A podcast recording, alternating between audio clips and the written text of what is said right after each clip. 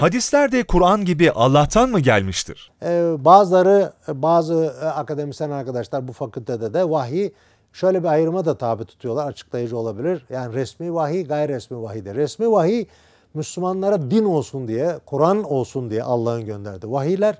Ha, onun dışında da peygamberiyle adına vahiy, ilham başka bir şey denebilir. Bir iletişim kurma imkanı var yine. Bu rivayetlerin bir kısmı böyle olabilir. Bak ama kesin olur demek doğru değil. Dolayısıyla işte bunlar vahiy metlu, bunlar vahiy gayru metlu demek zor. Ee, hadislerin okunmayan vahiy olduğu iddiası da temelleri çok zayıf, çok çelişkili.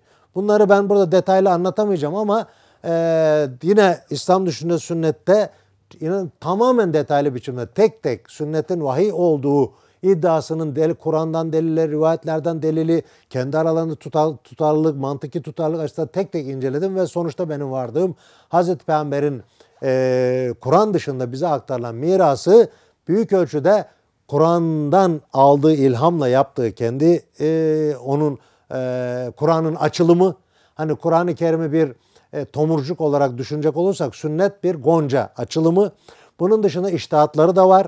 Yani tamamen kendisi Kur'an'ın ışığında kendi e, zaten bu konuda kitaplar da var. İştihadur Rasul diye kitaplar var. Akdiyet Resulullah var. Akkiset Resulullah peygamberin kıyasları var.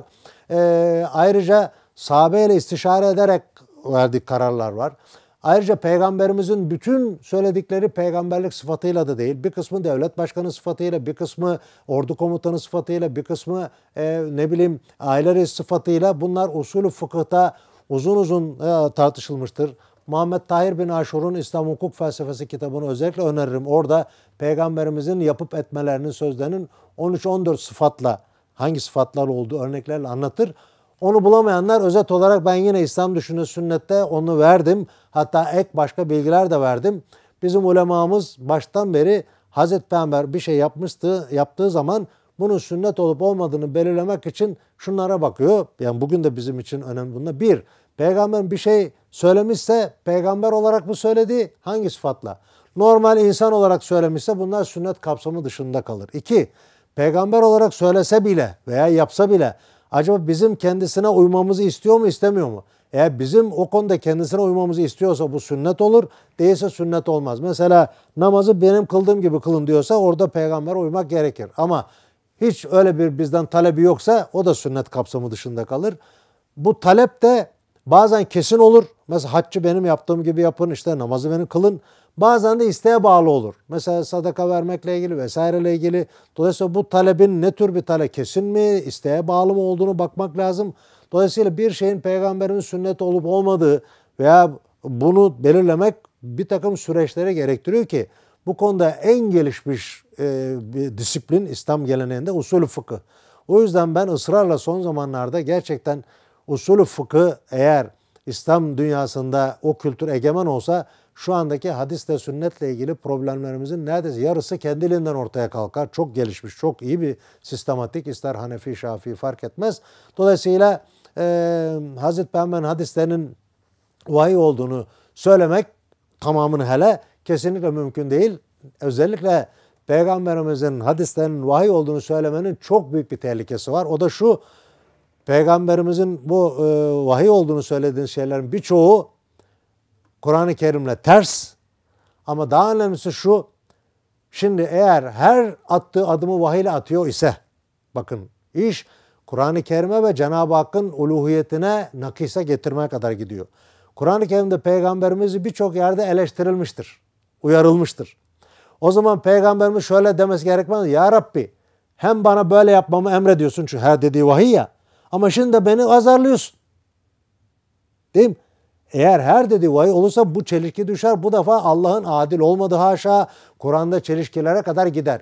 Bunu söylemektense Peygamberimizin her sözünün, her davranışının vahiy ile olmadığı bir kısmının hatta büyük kısmının Kur'an-ı Kerim'i kendisinin onu e, anlaması, iştihadı, yorumu olduğunu zaten klasik ulemanın yazdığı eserler de bunu gösteriyor. Hatta zaman zaman zaten her sözü vahiy olsa şöyle bir soru anlamlı olur muydu? Ya, ya Resulallah bu senin e, kendi görüşü mü vahiy mi? Bu rivayet bile doğru ki muhafazakar kesimler bunu kabul ediyor. E demek ki bu rivayet bile her sözün vahiy olmadığını gösteriyor. Bazı sözlerin vahiy olmadığını hatta Kur'an vahiy olmadığını açıkça gösteriyor. Yani bu rivayet çok önemli. Yani e, tabii kabul edenler için demek ki Kur'an vahyi dışında ne varsa peygamberden gelen bunu peygamberimizin kişisel iştihadı ve yorumu ve tasarruf olarak görüyor sahabe-i kiram bu rivayet ışığında. Daha buna benzer pek çok rivayet var. Dolayısıyla peygamberimizi yücelteceğiz derken hadisleri vahiy dediğimiz zaman Kur'an-ı Kerim'e ve Allah'ın uluhiyetine büyük bir darbe de vurmuş olabiliriz. Bunu klasik ulema veya muhafazakar görmeyebilir ama yeni nesiller hepsi cin gibi bu çelişkileri çok açık görüyorlar. Bu çelişkilere biz dikkat etmediğimiz için bugün giderek toplumda deizm, ateizm tartışmaları çıkıyor. O yüzden mantıki tutarlılık bakımından açıkça peygamberimizin e, Kur'an dışındaki bütün tasarrufatın yani sünnet dediğimiz unsurların Kur'an'la etle kemik gibi ilişkili ama Kur'an vahiy gibi vahiy olduğunu söylemek son derece riskli. Dediğim gibi hem Kur'an'ı hem de e, Cenab-ı Hakk'ın uluhiyetine saygısızlık saygısızlık anlamına gelebilecek sonuçlar doğuracak bir yaklaşım. Bundan kaçınmak gerekir.